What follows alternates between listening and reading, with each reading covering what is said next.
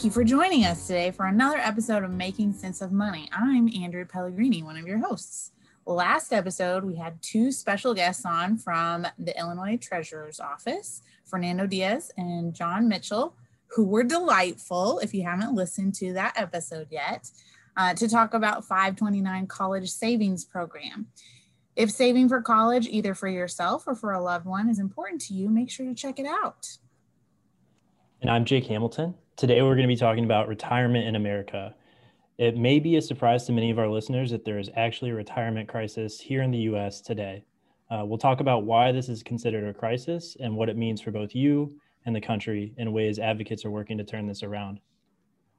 And I'm your last host, Nikki Jankola Shanks. We have with us today one of the biggest advocates for retirement security in Illinois, Courtney Eccles. Courtney is the Director of Secure Choice for the Illinois Treasurer's Office. And just a full disclosure, she is also one of my closest friends. So I am very excited to have her on here. Courtney, can you start us off by introducing yourself? How did you become so passionate about this subject? Sure, I'm happy to. Thank you, Nikki. Thank you, Andrea and Jake. Um, it's really nice to be here and talking with all of you guys about Illinois Secure Choice and retirement savings more broadly. Um, I work with the Illinois Treasurer's Office. I'm the director of Secure Choice. I've been there for about five and a half years um, but started working on this program even before that with my previous job at Woodstock Institute. So I confess I've been working on retirement far longer than I ever thought I would because it was a path that I uh, didn't always know I was going to go down. But I'm really excited to talk with you guys. I've become, as Nikki said, very passionate about this program and the, the ways in which we're helping people save for their own retirement and, and build a safety net for their future. Thank you for that little introduction, Courtney. I'm excited to dig into the Secure Choice program a little bit later in this podcast. Uh, but I think it's important that we first start off talking about the state of retirement in America specifically. So, according to the 2019 report on the economic well being of US households in 2019 by the Federal Reserve, 63% of Americans don't think their retirement savings will be enough or aren't sure if it's on track at all. Courtney, can you shed some light on the state of retirement in America today? Yeah, I mean, I'm, I'm happy to. Or I guess I the, the numbers in the situation are somewhat bleak, right? As, as you just indicated.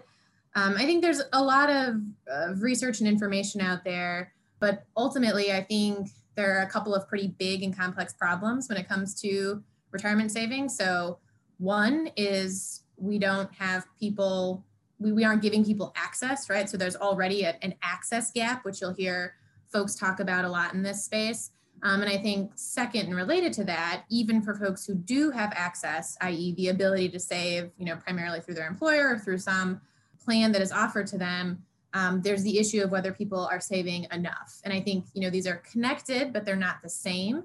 Um, and so a lot of what you'll hear me talk about today with Secure Choice is this access problem, giving people an ability to save.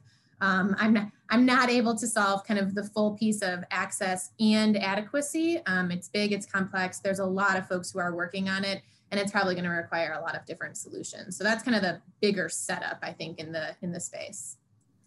Courtney, I just have a follow up question. On that do you know what percentage of consumers do have access to some type of retirement plan option?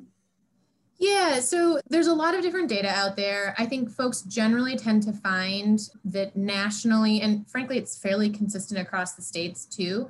Um, it's usually about half of our private sector workers have access and half don't. Again, that'll vary somewhat, right? So in some states, maybe it'll be you know a little over half have access and a little less than half don't but it's a huge number. I mean i think some reports will, will put it upwards of you know 50 million people right? We're, we're talking about a huge number of, of workers who don't have the ability to save at their place of employment which is where most people do it right? It's so much worse than i thought. Like i've seen some public sector percentages which is like mm-hmm. 80% from what I've mm-hmm. seen, sometimes 70%, depending on the report. But 50% of private sector workers is a huge amount of people. Yes, yeah, it is. And it's oh it's been changing over time, right? It is there are just fewer employers who are offering plans and and there's a there's a lot of again I say really good data but really depressing data out there right about just again the access gap and that's that's even before you get to this this idea of adequacy. Are we saving enough? Um, so yeah, it's big, but there are good solutions. There, there are people who are, are trying to work on it. I have other depressing numbers here, and then then we'll get to the good stuff. Yeah, that's how we like to do the show here. Is we start with the scary stuff, and then we'll we'll get into the more hopeful segments later on. So not so so stay tuned, people. It's so keep listening. Yeah. yeah, keep listening. But to separate the access and adequacy for a second and focus a little bit on adequacy, is there a recommendation that you would share uh, for how much someone should have saved to retire? Is there a type of formula or general number?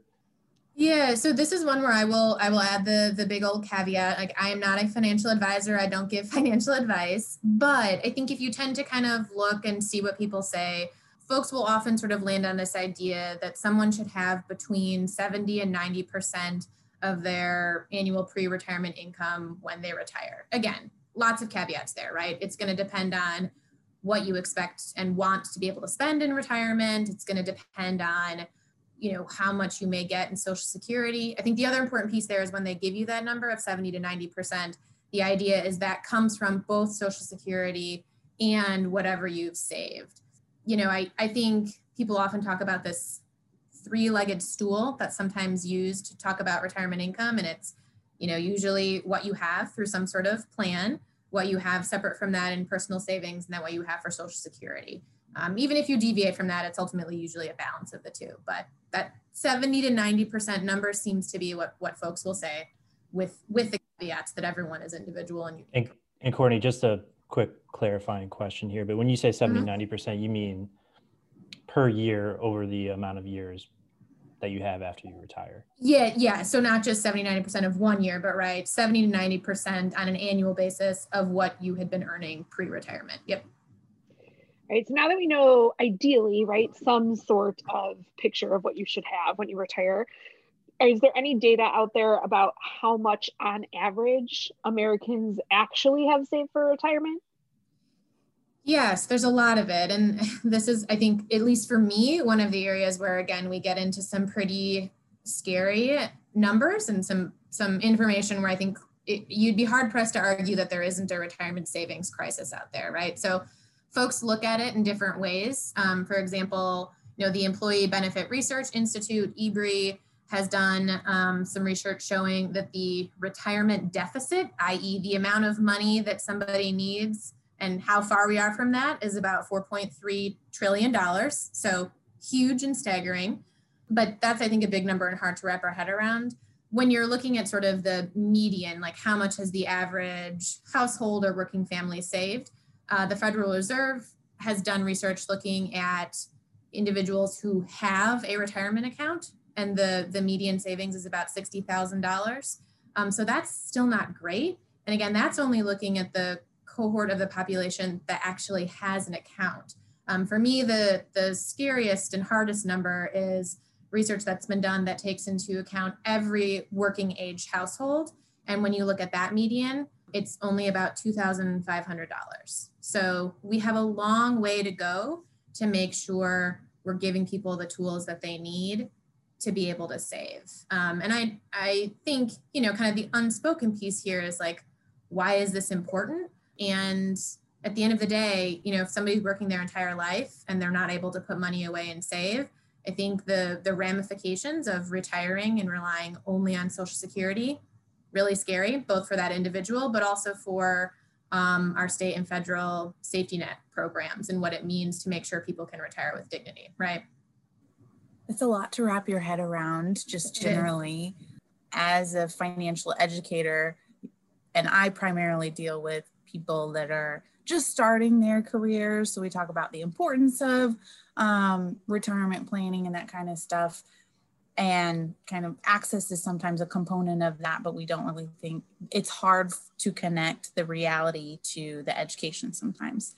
I think part of the challenge with retirement planning is that some people don't know where to start, and it's sometimes easy for people to delay taking action on it since it's such a long term goal. You're not thinking about just five or 10 years in the future, especially for the people that I talk to. It's sometimes 20 or 30, or some people are planning 50 year careers. especially in academia. So hopefully Courtney sharing some numbers about what the state of retirement savings looks like in America can help our listeners start thinking about what you may need um, as you start thinking about retirement planning as your overall financial plan. Everyone is going to have different needs, though, just like Courtney said earlier. So you might want to use one of the hundreds of retirement planning calculators that exist out there. And there are literally hundreds. There's proprietary ones, there's free open source ones. People create their own and put them on social media like Reddit. so there's lots of different tools that you can use. The American Savings Education Council, or ASEC, uh, has a website with lots of different tools. One of the tools that I used to promote to my students a lot was called the ballpark estimator. It's currently under construction, but you can go on that website and kind of see the types of questions that it asks, like what do you want to do, not just how much your income is, what are some of your goals. If you have existing debts when you retire, that might be a consideration for how much you will need to retire. So I'm I'm sure there are people listening that may still be thinking, okay, but isn't Social Security going to cover all of this? So, Courtney, can you kind of enlighten us on how that may not work for everyone? Sure. So, yeah, I mean, I, I think, you know, you, you kind of touched on it, right? One of the challenges with retirement generally is that for a lot of people, it's, I mean, well, for everyone, I guess, until you're old and at retirement, it's not the immediate concern, right? It feels far off, it feels distant. How much do we really need? You know, to your point, lots of different ways to look at that and calculate it, but even that is going to be built in with different assumptions and me imagining what my future self will want or need. And it's just really hard. And, you know, I think, I think making it easier for everyone is one of the goals that all of us in this space have. And you'll, you'll hear about that a little bit, at least for secure choice later but you know it, makes us all more inclined to go well wait a minute i'm putting away money for social security so let's just i've got that. And that's true and that's good. Um, i think social security is invaluable but it was never created to be someone's sole source of income in retirement. It was always intended to be you know like like i said earlier a piece of of a person's income. And so i think the risk is that you know, if, if that's what you're kind of hoping and relying on, the amount that one gets is going to be a lot less than that 70 to 90% threshold in many cases, right? So I think this this bigger question is, you know, what do we do to make it easier? What do we do to broaden access? And how do we help all of us think more about kind of this future self and what that person is going to need? And in some ways, I would argue how about we not think about it? How about we just set up tools that allow us to do the savings without having to spend a bunch of time on it? So maybe maybe that's where we're starting to get, both with programs like Secure Choice and frankly in the private sector too. Yeah, absolutely. I think if if people are, you know, expecting to rely entirely on social security when they're older, it may it may come as a shock to them when when it's less than they might imagine it is. But another government program that people also mention a lot with social security uh, is Medicare. And like Social Security, Medicare is there and available for retirees, so people over the age of 65 if, in most cases. However, uh, without digging too much into insurance, that also falls short in regards to what people need, right? Does this add to the retirement crisis also, Courtney? Yeah, so in my non healthcare expert opinion, you know, I think I think that the, the two things I would sort of say is right, like, yes, this is another big, really important program that is kind of viewed as supplemental in a lot of ways. And it's there because I think we all understand that healthcare needs are kind of uh, front of mind for older individuals and and they can be really expensive and it doesn't necessarily seem like that's going to change dram- dramatically or radically in the future right so i think the way i view it is you know for all of us for folks who are moving towards and entering into retirement, healthcare is certainly one of the costs that can eat into your savings. And so without having savings, um, yeah, there are, are programs that can help, but oftentimes it's not necessarily everything that one would need. So I think we've pretty much established that there is, in fact, a retirement crisis in America just by looking at, as Courtney keeps saying, I have good data. I mean, it's depressing data, but it's good data to, sh- to show this the, that leads us to the question what can people do about it? And Courtney already kind of started to hint about the three stools of retirement. So let's talk, let's start off by talking about the different types of retirement plans out there. Now, there's a lot, but we, we will talk generally about some of the most popular. Andrea, you want to go ahead yeah. and kind of give us an overview a little bit? I will, I will pull out my educator role and spit the business, so to speak. So there's two really important terms that are used kind of broadly to describe the types of retirement plans that exist. That is defined contribution and defined benefit. So defined benefit retirement plans include things like pensions, which guarantee a specific amount or benefit upon retirement where a defined contribution plan includes things like 401k, 403b, IRAs, all those acronyms that you kind of hear thrown out with numbers sometimes, which require the individual to contribute a specific amount. And the benefit relies on the performance of the investments that the retiree has purchased with their savings contributions in order to come up with whatever the amount will be upon retirement. So Sometimes an employer will offer a match and the employer provided defined contribution plans, but not always. So there might be a vesting requirement you need to pay attention to if you have a defined contribution plan, which would not allow you to keep an employer contribution until you meet certain criteria. So it's important to you understand what that criteria is when you're taking advantage of those types of employer provided plans so you can get the benefit or get the match if you're taking advantage of it. So, as we like to say, always read the fine print, right? And in this case, it means on your vesting requirements so you can keep employer contributions to your retirement plan. So, there's two more terms that apply pretty broadly to retirement plans, and that's Roth and traditional. So if a plan does not specify that it is Roth, it's probably a traditional plan. Always read that fine print though. I think we briefly talked about Roth contributions in the taxes podcast, but if you don't remember or we edited it out, who knows what we did? It was a long time ago and its pandemic timeline. Uh, that's okay. So Roth plans use post tax money, which means you aren't taxed when you're eligible to receive the payouts from that specific plan. Where traditional plans lower your taxable income now, but you'll have to pay for taxes when you retire. There are benefits to both. So you want to maybe contact a financial professional if you have access to both options to see what works best for your individual situation and your future plans, be that career plans or retirement plans. So just select whatever's best for you. All right. So thank you, Andrea, for kind of giving us some definitions of key vocabulary there. My um, pleasure. But now, now I'm going to kind of turn it over to Courtney to focus on three of the most popular retirement plans or investment vehicles 401ks, individual retirement accounts, otherwise known as IRAs, and Roth IRAs. Go ahead, Courtney, take it away.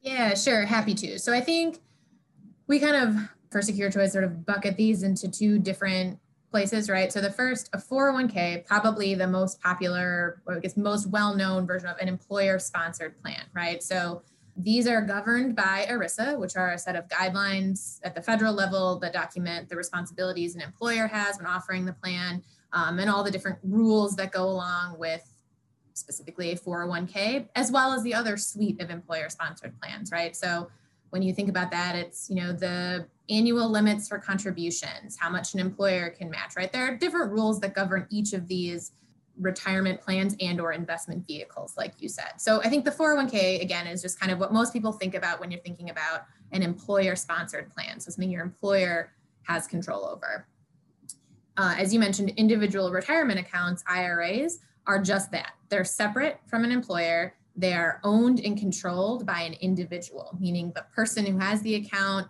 is the one making the investment decisions they're the one choosing how much they're contributing only an individual is allowed to contribute to their own IRA. You don't get employer matches, things like that.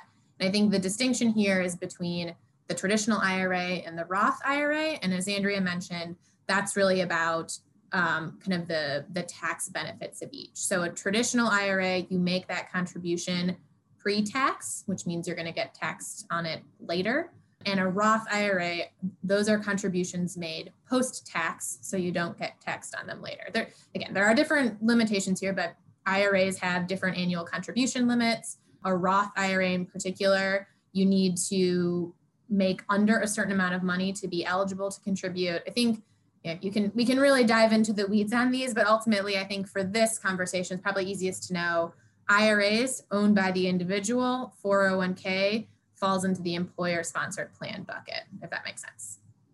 I and since I know that there's probably going to be some nonprofit listeners, you may have access to a 403b in yep. lieu of a 401k. It's essentially just different numbers because it's different types of employers. Yep, exactly right. Yeah, I should have mentioned 403b nonprofit plan 457 government. right so there's a lot of different numbers and letters but those are all plans that fall into that employer sponsored bucket all right so as mentioned earlier courtney runs the state the illinois state's secure choice retirement program which is a roth ira courtney can you give us an overview of the secure choice retirement program yeah. So, uh, like I mentioned earlier, you know, secure choice, I think at its core is really about addressing the access gap in Illinois. So, we looked at research that was state specific a number of years back and found, you know, like I like I had mentioned earlier, that about half of our private sector workforce didn't have access to an employer sponsored plan. And we just, you know, I, I guess one thing we didn't touch on earlier, but that I think is important to mention here is yes, a person who doesn't have a plan at work can certainly go out and open their own IRA with a private sector financial manager of some kind. That's totally doable. Lots of people will. Um, but the fact is, the majority of people won't. Usually, IRAs are opened by folks who also have a plan at work. Um, you're just much more likely to save if you have access to a plan where you're making contributions through your payroll. You're not thinking about it, it just happens.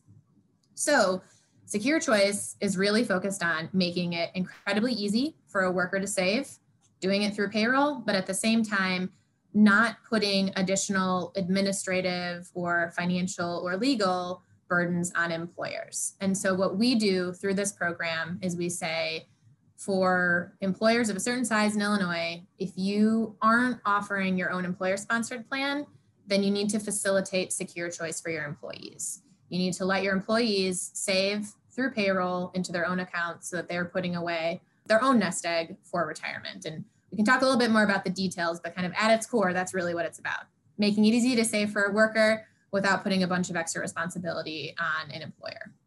Gotcha. Thank you, Courtney. And and just to go a little bit more into the background too, could so when did this law pass and could you tell us a little bit about how it came to be and the stakeholders that helped make it all happen? Yeah, so Secure Choice passed in 2015. Uh, it was an initiative that you know went for a, a, couple of years in the General Assembly before it before it passed. The main sponsors were Senator Daniel Biss and Representative Barbara Currie, not, neither of whom are in the legislature anymore, but certainly were were the champions at the time. And a lot of the organizations that you guys may have had on the podcast before or, or may work with in, in other ways, Woodstock Institute, uh, the Shriver Center, the Illinois Asset Building Group, Heartland Alliance, AARP, uh, Small Business Majority, a lot of folks who kind of work in the consumer protection space or the asset building space were, were the big champions behind the initiative. And again, it was really this, this focus on let's give people access. At a minimum, we ought to give people the option to save and to do it easily. And also, I think, again, kind of early on, a recognition that that we needed to do something because this is just a complex problem that folks aren't necessarily going to solve on their own. Um, so that's really where it started. The program is managed by a seven person board. The treasurer serves as chair of that board, which is why you know we at the treasurer's office kind of do the administration and overall work on behalf of the board, which ultimately oversees the program, makes all of the financial and fiduciary decisions. And so I think one kind of fun story Treasurer Frerichs at the time that the bill was moving through the General Assembly was a state senator. So he had the opportunity to vote in support of the bill um, when he was in the Senate and then became treasurer thereafter and, and has had the opportunity to really kind of spearhead implementation and rollout of the program. So something that, that has been very close to him throughout his time, both as a senator and as as treasurer and, and the role that he plays as, as um, chair of the Secure Choice Board. So the board got started in late 2015 for a program that's totally brand new that requires some work, took some time to figure out all the different components, get the structure set up, find a financial services partner to do the administration record keeping. Because I, I, should make note, I'm sure there will be listeners who are like, what in the world is the state of Illinois, Illinois doing running a new retirement program? But actually, I think an important caveat here is that this is certainly a, a public private partnership. So we work very closely with a private sector financial services partner that operates 401ks and IRAs uh, for thousands of people across the country they serve as the record keeper. So they do all of the client services, they work directly with our investment managers, they do all of the administration. I am a team of two within the treasurer's office, and we work quite closely with our partners, obviously. So uh, that is a, a long winded explanation of the work that went into it. The program officially launched with a pilot in the spring of 2018. Um, and then we had three different rollout waves for the employers to get themselves registered and, and up and running. And I um, actually was working at the treasurer's office at the time that Secure Choice was just getting started. So I, I've gotten to see, it's very cool to see how the challenges in the beginning and now now it's this program that's running and working. So let's start kind of by looking at how the program actually helps employees. I know Secure Choice is an automatic enrollment program. So can you explain to us what that means? Why why automatic? Yeah, no, it's a great question, and I think this this is kind of one of these features that has really been gaining traction across the board, right? So auto enrollment features or automatic enrollment is something that a lot of private sector 401ks use as well because it's built on this idea that retirement is somewhat complicated, it's easily overwhelming and most people want to do it but sometimes just get stuck figuring out the details of what they want or where they want their money to go or how much, so on and so forth. So the idea of auto enrollment is just to make it easy to say, hey, if you know that you want to save for retirement, then just don't do anything. And we've got some defaults in place for you so that you will be able to save and you can make decisions later on if you want to or not. But by doing nothing, you're able to get the ball rolling. So with Secure Choice, uh, for folks who are auto enrolled, um, they the defaults that we have in place it's a 5% contribution rate into a default target date fund and what that means is a fund that's based on a person's age um, and projected date of retirement and it, and your money goes into that the fund itself kind of changes automatically over time so it's got a little bit more risk when you're younger and slowly but surely gets a little bit more conservative as you get closer to retirement age to protect all that money that you've both saved and then earned. And the beauty of all of this is it's a, a plan set up so that you don't have to do a whole lot and you're still putting your money away. Um, so that's kind of the automatic enrollment nature of the program. Of course, I, sh- I should say and, and make very clear, this is still a voluntary program. So your your default if you do nothing is that you can start saving, but we also make it really easy for folks to opt out. It's very clear and upfront if now is not the right time for you. If there are reasons that you don't want to be saving in Secure Choice, that's fine. We don't want to trick anyone into doing it and we don't want to make it hard. So, auto enrollment with an opt out that someone can do before the program starts or at any point in time along the way. So, just to clarify, any employees at a participating employer is mm-hmm. automatically enrolled, be it the organization enrolls into the program or the organization has already been participating in secure choice and they hire on a new employee. It's auto enroll in. That's correct, right? That is correct. Yeah. Yeah. And it can, I can touch a little bit. I know we were planning to kind of talk about the employer role later on, I can touch on that now just to say the, the way that it works operationally, you're exactly right. Um, when an employer kind of initially starts facilitating secure choice, they'll add their employees. And what that means is they'll they'll give the program just a, a file of employees. And then we as the program are responsible for saying, here's what secure choice is, here's okay. how it works. And there's a, a it's called a 30 day opt out period. Basically says if you don't want any part of this, we've got a window of time before any contributions or accounts are officially opened that people can just opt out right away.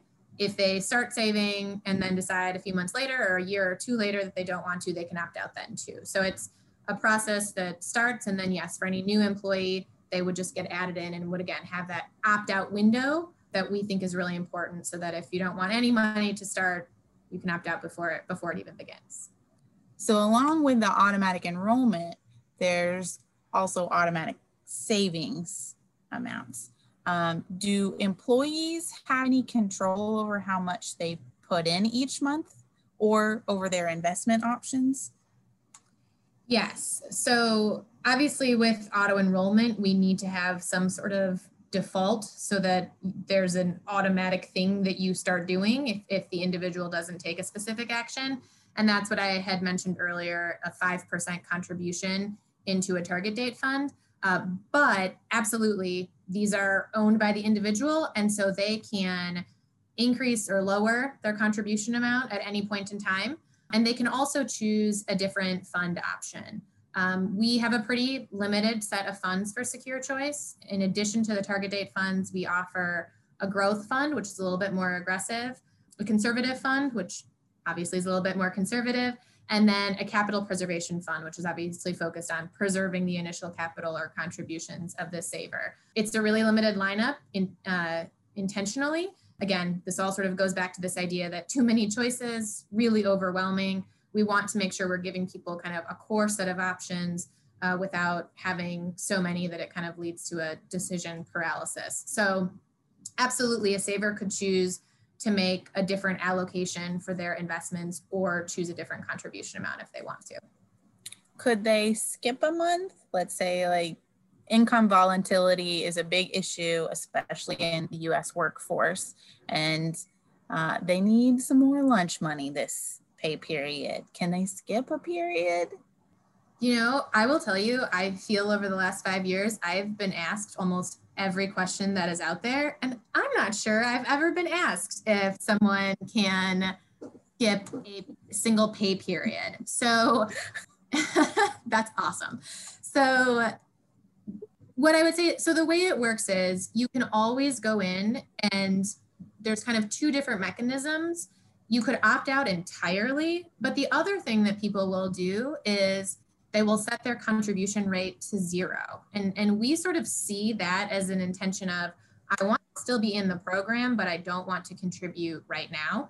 The, the caveat I would add there, and I think this is kind of similar to a lot of programs, is you know when you go in and set that change, we always have to acknowledge that this may take a pay period before it takes effect because we don't, you know, somebody might change something on a Wednesday, not realizing that even though they get paid on Friday, their employer did payroll on Tuesday, right? So I, I think the the reason I would would hesitate to say like they can do it on a pay by pay period is that depending on when you as a saver make that adjustment, you do need to sort of allow at least a pay period of time. But I think the longer the longer sort of version of this is people can always set their default rate to zero and they can always put it back up to something else. And ideally, that would allow for some of those volatility bumps, like you were saying. Yeah, I, I think especially right now when people are anticipating possible months of income volatility, just having that option helps them get through tough times. Yeah, and the other thing I would say on that, and and I I know we may at some point touch on obviously kind of the pandemic and its effect on secure choice in workers going back to this concept of the Roth IRA, we were really intentional about choosing that vehicle uh, for a couple of reasons. But one of the key uh, reasons is that because these are post tax contributions, a saver always has access to what they put in at any time with no penalty, right? Um, so if you put in $100 two months ago, and you have some sort of issue and something comes up, you can pull those $100 out and there aren't any penalties for doing that. None? that's that's a key piece of a Roth. And I think this goes to what you're saying, right? And and it's that's a question we get a lot. And it's it's sort of that certainty that, you know, these are retirement accounts. Obviously, we want folks saving for retirement, but people's kind of comfort in knowing that they can take out their contributions if they need them is definitely something that I think has kept people in the program. So slightly different than where you started, but I, I think totally connected to this idea of recognizing where our savers are at and, and what they might need. Thank you. Sure. Yeah, I think I think uh, my takeaway there is that like some people might be like, whoa, whoa, whoa, the government's making me do something, but they're still they still have so much agency in what they can do with the program. It's just getting the ball rolling for them. They can stop it if they want to. They can up their contribution. They can lower it, whatever works best for them at the time. And like you said, they still have access to that money if an emergency or something comes up. And they've already, especially in a Roth, they've already paid taxes on it, so they don't have to have any penalties when they take that money back up if they do need it for something else. Yep, absolutely. Mm-hmm. So the next question I would ask is, do all employees just in general qualify for secure choice? Yes, the only limitation here is that it's a program for individuals 18 years or older. So any any adult who's working and has an employer that's facilitating the program, regardless of whether they're full-time or part-time, is eligible to, to, to participate. And that was really important to us because I think, you know, one of the areas where um, secure choice is really great is that it doesn't matter if you're full-time or part-time. There are no sort of minimum qualifications to make you eligible. If your employer is facilitating, then they need to cover all of their employees. So, to go off of that, what about gig workers? Are they considered part time or you know, how does that fall in? Yeah, and so I don't want to delve too much into into an area where I'm not a, a, full expert, right? So employees are considered individuals who have W two wages allocated to the state, right? And so there's a difference between 1099 contract workers and employees with W-2 reported wages. Um, and so that's that is a distinction. The thing I would say is that right before the pandemic kind of hit in full force back in early March, we did open the program for self-enrollment. It's different, right? It's not something that's done through your employer, but you know, we we did really want to say, look, there's a lot of gig workers out there who may want access to something like this um, and you know, Secure Choice might be a program that they want to be a part of. And so we we have enabled that self-enrollment. It's not done through the employer, but we wanted to make sure that folks, regardless of whether they are, you know, self-employed or a 1099 worker, right, that they have access to something like this too if they want it. So basically what I've learned through this is that as long as you're over 18, in Illinois, we're not speaking for all, all the states here. In Illinois, if you're over 18, you have a part time job or full time job, your employer should either be offering you their own retirement program or they should be offering you secure choice. If you work for an employer that has 25 or more employees. So that's one of the that's one of the pieces for which employers in the state of Illinois right now are facilitating the program when the legislation passed, it was based on size. So every employer in Illinois that has 25 or more employees and has been in business for at least two years. Yep. Got it. So I know we, we talked about gig workers and that that plays in, but also just in general, people change jobs throughout their life. They go to different companies, especially at, you know, in these times with everything being so uncertain. So what happens to your secure choice account if you leave your job? Great question. So, uh, a couple of different paths here. Secure choice is portable for every employer that fa- that is facilitating the program. So, what I mean by that is you will you as an individual will always only have one secure choice account. If you are working for an employer who's facilitating the program, you leave and you go work for another employer facilitating the program. The really cool thing is when you get added into the when you get added back in by that new employer we don't create a second account for that same person. They get connected to their original account and then just start contributing from there. And that's one of the things i think where we have a real advantage over what you might find in the private sector where you know you can have someone who has a bunch of different 401ks that are never connected. And one of the challenges right that people are trying to address is helping people one not lose those accounts and two figure out how to kind of best move them along. So this is a place where secure choice is has really been able to sort of say you should only ever have one account within our program regardless of how many different facilitating employers you might work for. Um, connected to that not exactly your question but we have a lot of people who work multiple jobs at the same time right? If you work in retail or you work um, for restaurants you may have a couple part-time jobs. And again Secure Choice makes it easy. You have one account.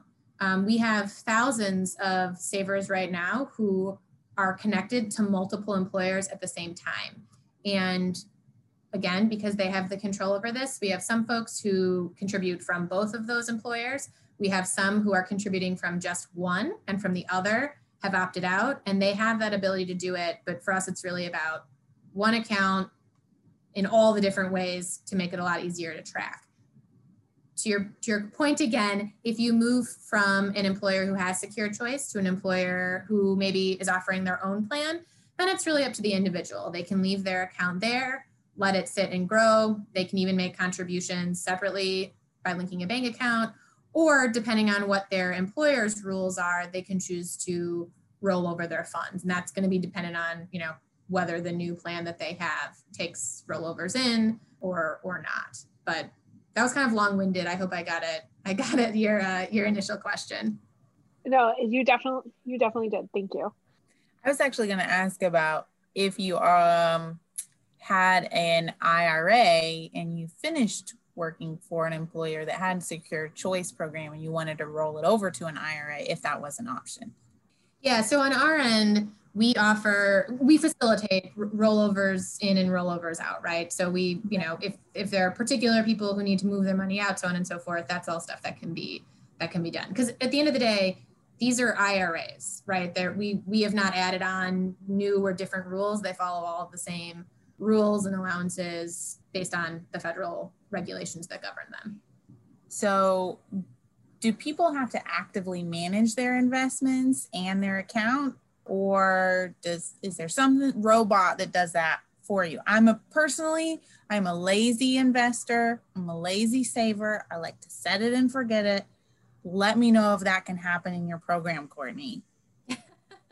Yeah so i think yeah like like we were saying earlier we are all about the set it and forget it mentality. Um, i i too fall into that camp. So no i think the the the easy answer is for folks who do nothing money goes into the target date fund it does its work for them over time. They don't even have to think about it. They can forget it's there and be happy about it later on, right? If they want to be a little bit more active in their choices, they can make those other those other selections from the funds that we offer. I will say, kind of separate from individual uh, selection of funds, there's more information on our program website, but all of the funds that we use are passively managed funds with investment managers that folks have heard about our target date funds are the Life Path series from BlackRock, but then we also use um, State Street and Schwab, right? So these are well-known, highly regarded investment managers that are that are operating and managing the, the fund options within the portfolio. And another thing we want to ask is nobody likes pay nobody likes paying fees or anything like that. So but but we know that there are fees associated with investments. So what are the type of fees that are associated with the secure choice? Sure. So I guess the sort of two pieces here, there are no fees for employers. And again, we, we'll, we'll talk about that probably a little bit later when we talk about how this works on the employer side. For savers, there is one fee. It's 75 basis points. This might be a place where we're like, what does that mean to regular people? So 75 basis points is uh, like the way to think about it is 75 cents for every $100. And so it's just a small piece of the total amount that someone has saved. Um, and it's done that way because it's an all in cost, right? So that includes the investment management fee and all the administrative fees. There's nothing else separate and apart from that. It's one basis point fee all in together as opposed to like a quarterly admin flat fee coupled with an investment fee coupled with something else. So it's all bundled together in one and again, on, on the program website, there's some pretty clear explanations about what the fees are, what basis points mean in, in layman's terms, um, and, and how they work for the for the accounts. So what if you're a listener and now you're thinking to yourself, huh, I wonder if my job has this program. Was I auto enrolled? Where can they find out if they have an account or not? And is there any way, anywhere that they can go for help? Yeah, absolutely. So uh, I think especially if someone's listening and they're like, huh, I think my employer has at least 25 employees. And so this is something that they should be a part of. A couple of different things. One, so you can check with your employer and say, hey, are we in secure choice? They can also visit our website, which is ilsecurechoice.com. And I'll say that later too, so that the listeners all hear ilsecurechoice.com. Uh, it's where everything is, right? That's where our employer portal is. That's where individual savers can go to log in on their accounts. But that's where you can look to get more information. I would say if you are someone who thinks maybe you should have gotten information about this, so every individual should have been contacted by mail or email a variety of times. You get information on the program, but sometimes people move, sometimes their mail doesn't follow them. Um, so they can always contact our client services number to find out more. And I can give that right now if you want. For our savers, it's 855 650 6913. It's also on the website right there so people can look at it. Feel a little bit like I'm reciting some sort of commercial here with the phone number. Um, but the, the whole point is, you know, people can check online, they can call um, our number, or they can ask their employer. Um, any of those are great ways to figure out, you know, if, if secure choice is something they have access to. We always encourage promotion, so sell your program. And I'll we'll put it in the show notes. Yeah, yeah, we'll right. put it in the show notes for for the listeners as well. Great. So let's talk about the program from the employer side. Uh, I think you talked about a little bit already what types of um, employers should be providing this if they don't already have an option available. But can you just revisit that for us? Yes, I'm happy to because we get this question a lot.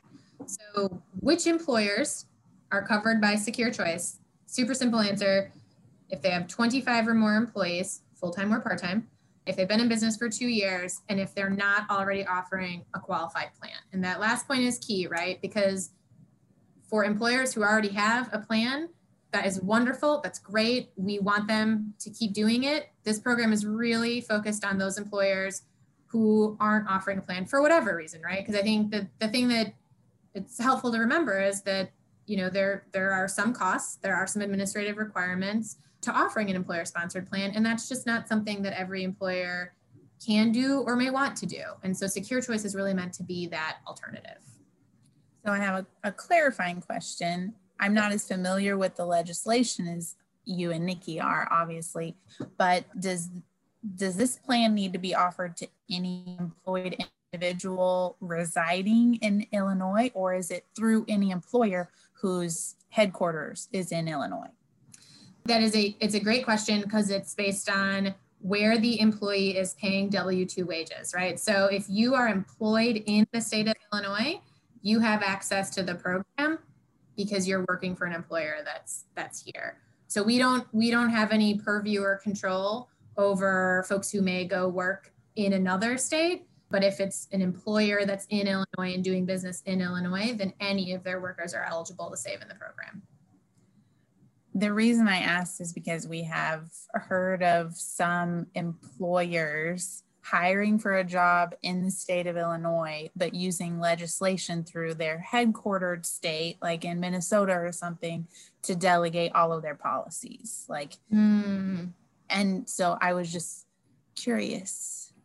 Yeah, I mean, I I guess I can't comment on those specific examples, but if you are an employer who's got individuals that are reporting W 2 wages to the state of Illinois, and you have at least 25 of those people, then you fall under the secure choice umbrella. That's good to know. And Courtney, I know you said earlier that employers don't have any fees, but does this cost the employer anything at all, like to set up, enroll, or any other, I don't want to call them hidden fees, but things people might not think of? Yeah, so I think it's probably easiest to just walk through what the process looks like for an employer. You know, as I said, there are no there are no direct costs or charges of any kind ever, right? Not initially, not later for an employer.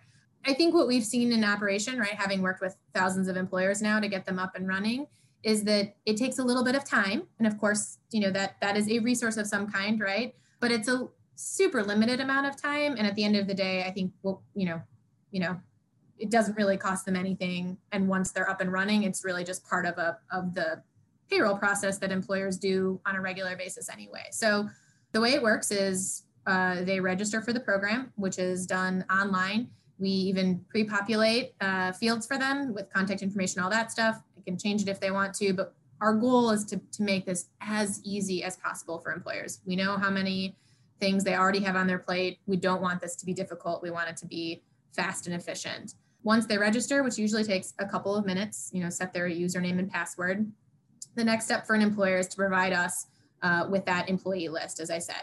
Usually it's, it's uploading an Excel file through the secure portal. We as the program need that because under federal law, we have to have certain information about a person in order to open an IRA on their behalf. Uh, but again, all of that is done by the program. So once we get that Excel file, we communicate with employees, we give them program information, we handle all the opt outs, any changes, any questions, all of that is funneled through our um, customer service center. And we do have resources for employers to say, hey, you know, if you want to put up this poster in your break room, it's got the employee line on it right here. So that way you can just direct folks there. Um, and what we've heard by and large is that most employers don't hear much directly from their employees. They reach out to the program.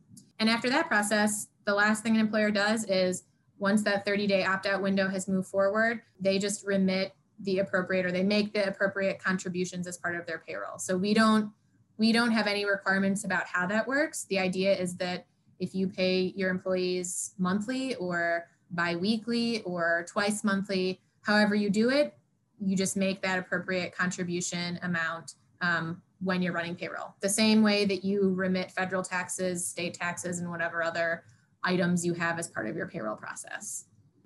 So I'm sure a lot of this sounds confusing for some employers. Is there anywhere that they can go for help? Absolutely. And what I will say in practice, right, we've again worked with thousands of employers across the state. Usually, when we're talking with folks, there's kind of this initial reaction of, wait, what is this? How does this work? What do I have to do?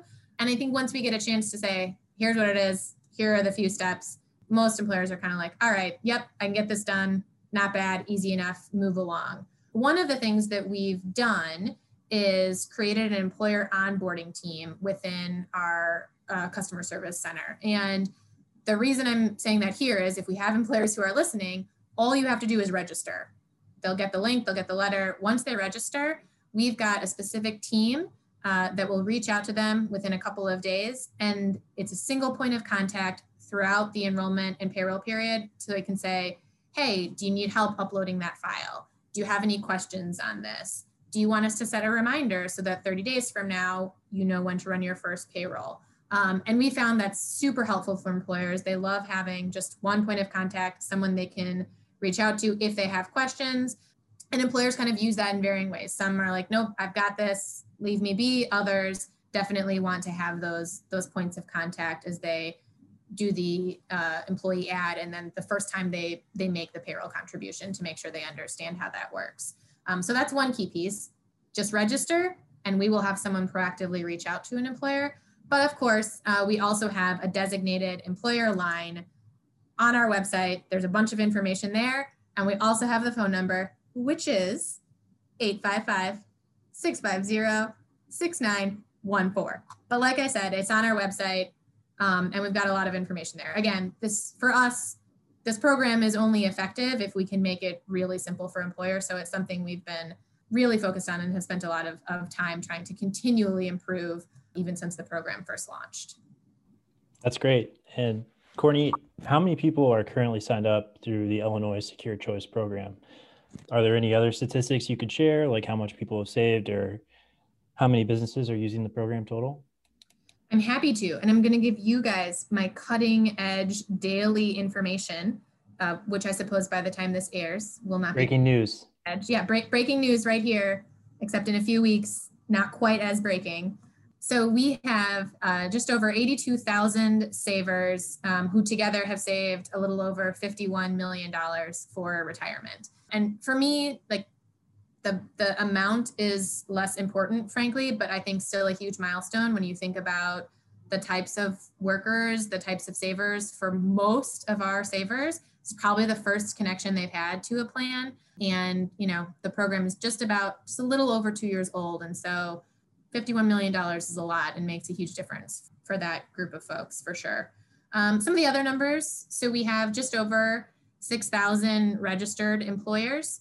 A little about 2,800 of those are making active payroll contributions on behalf of their employees. So like I said, we've got a lot who sort of register and then we're helping them make their way through the process. They've got to wait that 30 days for the opt-out window. Um, so slowly but surely, all getting to the point of being fully up and running. A couple other numbers I like to highlight.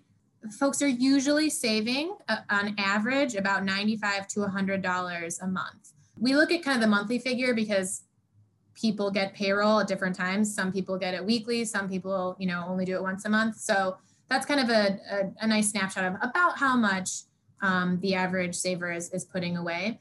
And then our average account balance is uh, a little over $620. And so again, remember, these are going to be, it's an average. Uh, so we've got some folks who've been in, you know, since the first few months back in the fall of 2018. We have some folks who were just added last week, but that number has definitely steadily been, been rising. Um, and we're excited to see that. And then another one folks ask about a lot is the contribution rate, which is the on average 5.03%. In other words, basically 5% unsurprising since that's what the default is, right? So I think that's just one where it's like, yep, most people stay at the default. We've got some people who move up and down, uh, but generally speaking, the vast majority of folks just stay, you know, where where they started. I have to say that's very impressive when you think that this program just launched two years ago. So kudos to you and the treasurer's office. Thank you. Um, yeah, and I, I think the other thing, um, you know, again, we'll, we'll probably talk about this later, but you know, two years old. The first year was our launch year, and the second year was during the pandemic. So, you know, I think all the more reason to really look at these programs as hopeful ways to help people start saving. And it definitely shows that people keep it at that 5%. Like that auto enrollment really makes a difference. Yep. Yep. Absolutely. So, is secure choice something that's unique to Illinois, or are there other states that have similar programs? There are definitely other states. This is this is a solution that I think a lot of states have started taking a very uh, very high level of interest in, right? So Illinois Secure Choice is not alone. There are a couple other states that are actually up and running right now. So Oregon and California both have programs, Oregon Saves and Cal Savers. There are a number of other states that are in the process of implementing and will likely launch programs within the next year. Uh, Colorado, Maryland and Connecticut fall into that bucket. New Jersey also has legislation, they passed legislation and, and they're in the process of implementing. And then there's kind of a slew of different states that are at varying points of exploring similar programs. So a lot of states have put together a task force that have issued reports recommending similar programs. They still need to pass them through their legislature, but you've got Wisconsin, um, Virginia, actually, their House just passed legislation very similar and, and, would need to pass their Senate. But just generally, a lot of interest. I would say if, if folks are interested, the Center for Retirement Initiatives out of Georgetown has just a fabulous website that shows all of the different state activity. Um, and I, I don't quote me on this number, but I think it's something close to like 40 plus states have taken action in some form or introduced legislation in some form. So it's, you know, I think it's something that a lot of state policymakers are looking at and saying we really need to try and figure out what we can do to reduce our access gap. Very cool. I think it's very impressive that your your program has done so much in such a short amount of time. So hopefully that paves the way for other states' success. The pandemic has obviously caused a lot of economic hardships for people across the country. What type of impact do you think it's made on the program, even though it's so young? It's hard to tell. Yeah, I, I, am glad you asked that. I think it would be sort of strange, right, to, to talk about this program, but not touch on the pandemic and, and the impact it's had on employers and workers across Illinois. So, a couple of different things. I would say, broadly speaking, you know, when when we think about secure choice, it's important to remember that a lot of the employers and workers that we have are the very same employers and workers who were hardest hit throughout the pandemic, right? Huge portion of our employers are restaurants, bars, retail. So the folks who've either closed or severely limited their hours, had to reduce staff numbers, things like that. So we we tried to be really, really conscious of what our employers and workers were experiencing over the last year. We worked with a lot of employers who were maybe somewhere in the process of getting enrollment to help them either pause that or you know only enroll the employees they had but to then plan to kind of come back and remind them later when they're fully opened to enroll the remainder of their employees uh, we did a lot of communication on our website and training with our customer service team to remind savers what we talked about earlier, right? That this is their money, these are their accounts, they own them. And if they need access to those dollars, that we were here to help them with that, right? So for us, it was really about what are the important messages to make sure we're sharing with our employers and what are the important messages to make sure we're sharing with our workers.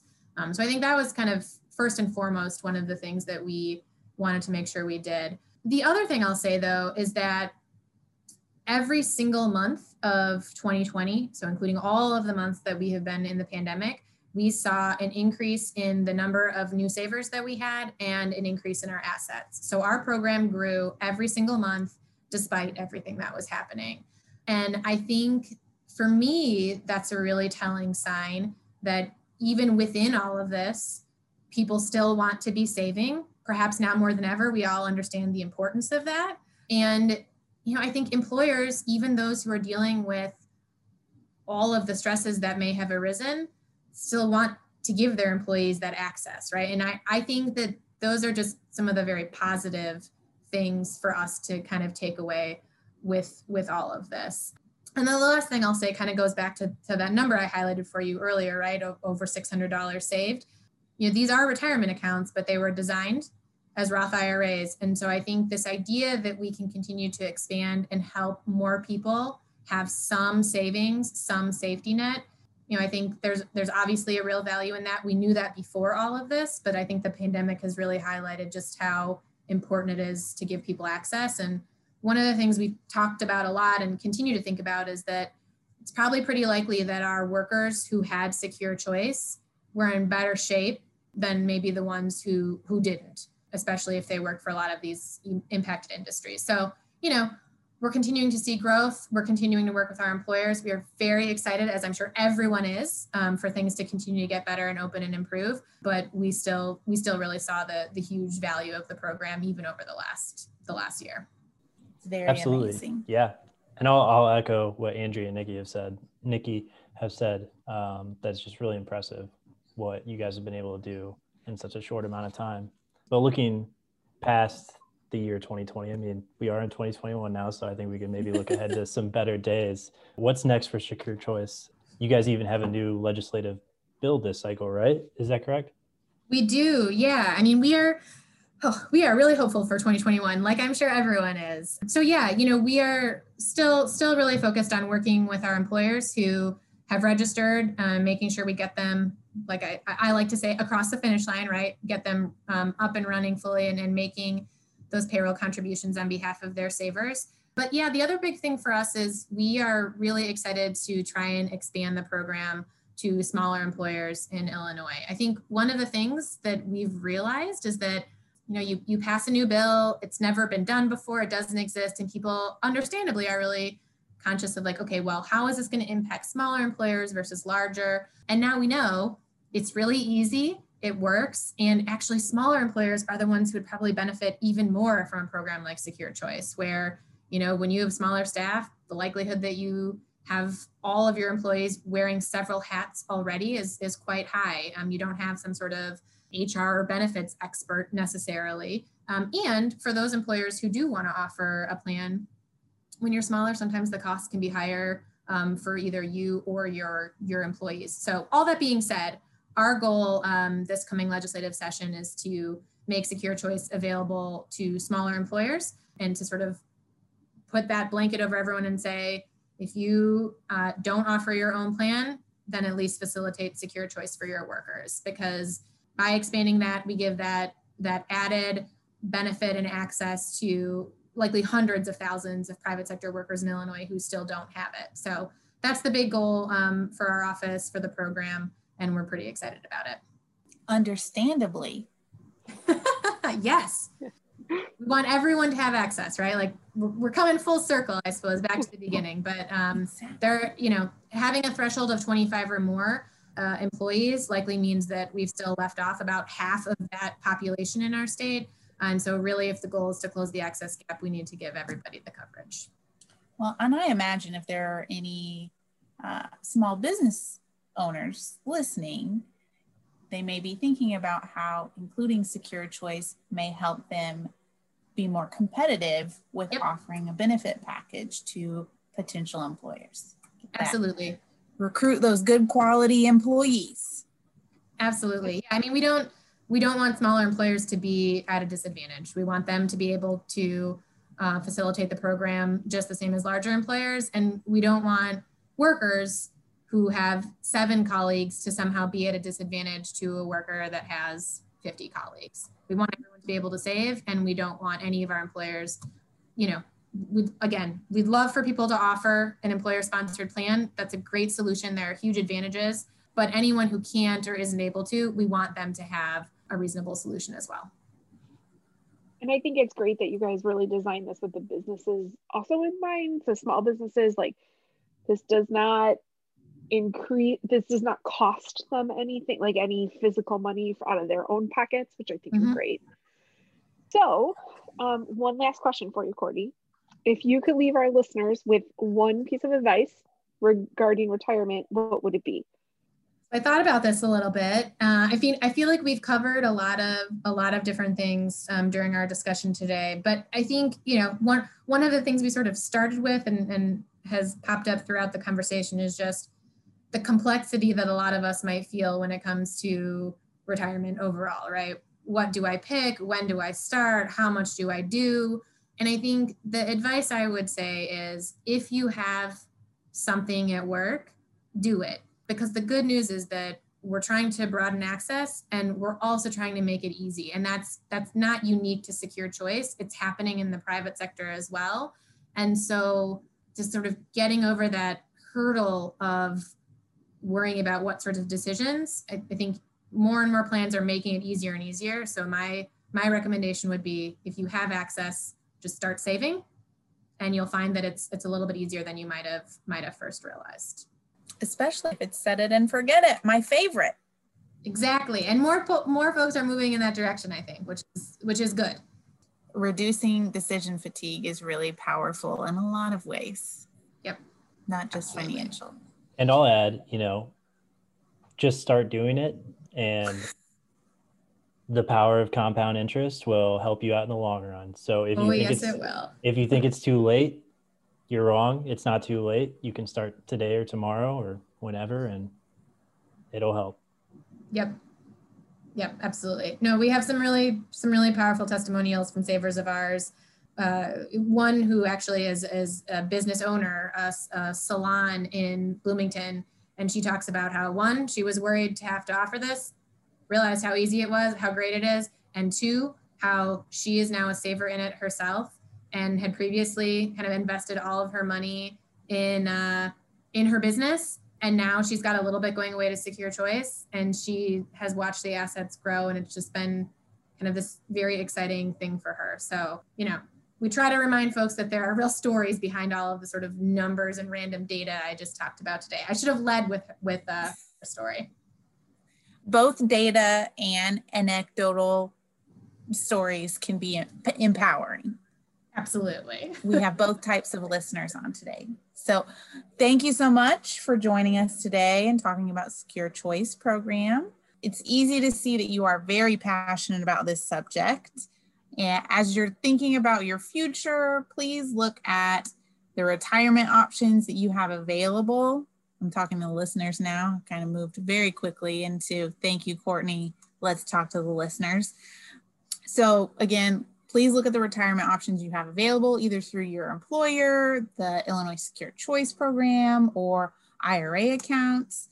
Uh, financial planners can be a good source of information and help with planning if you need that.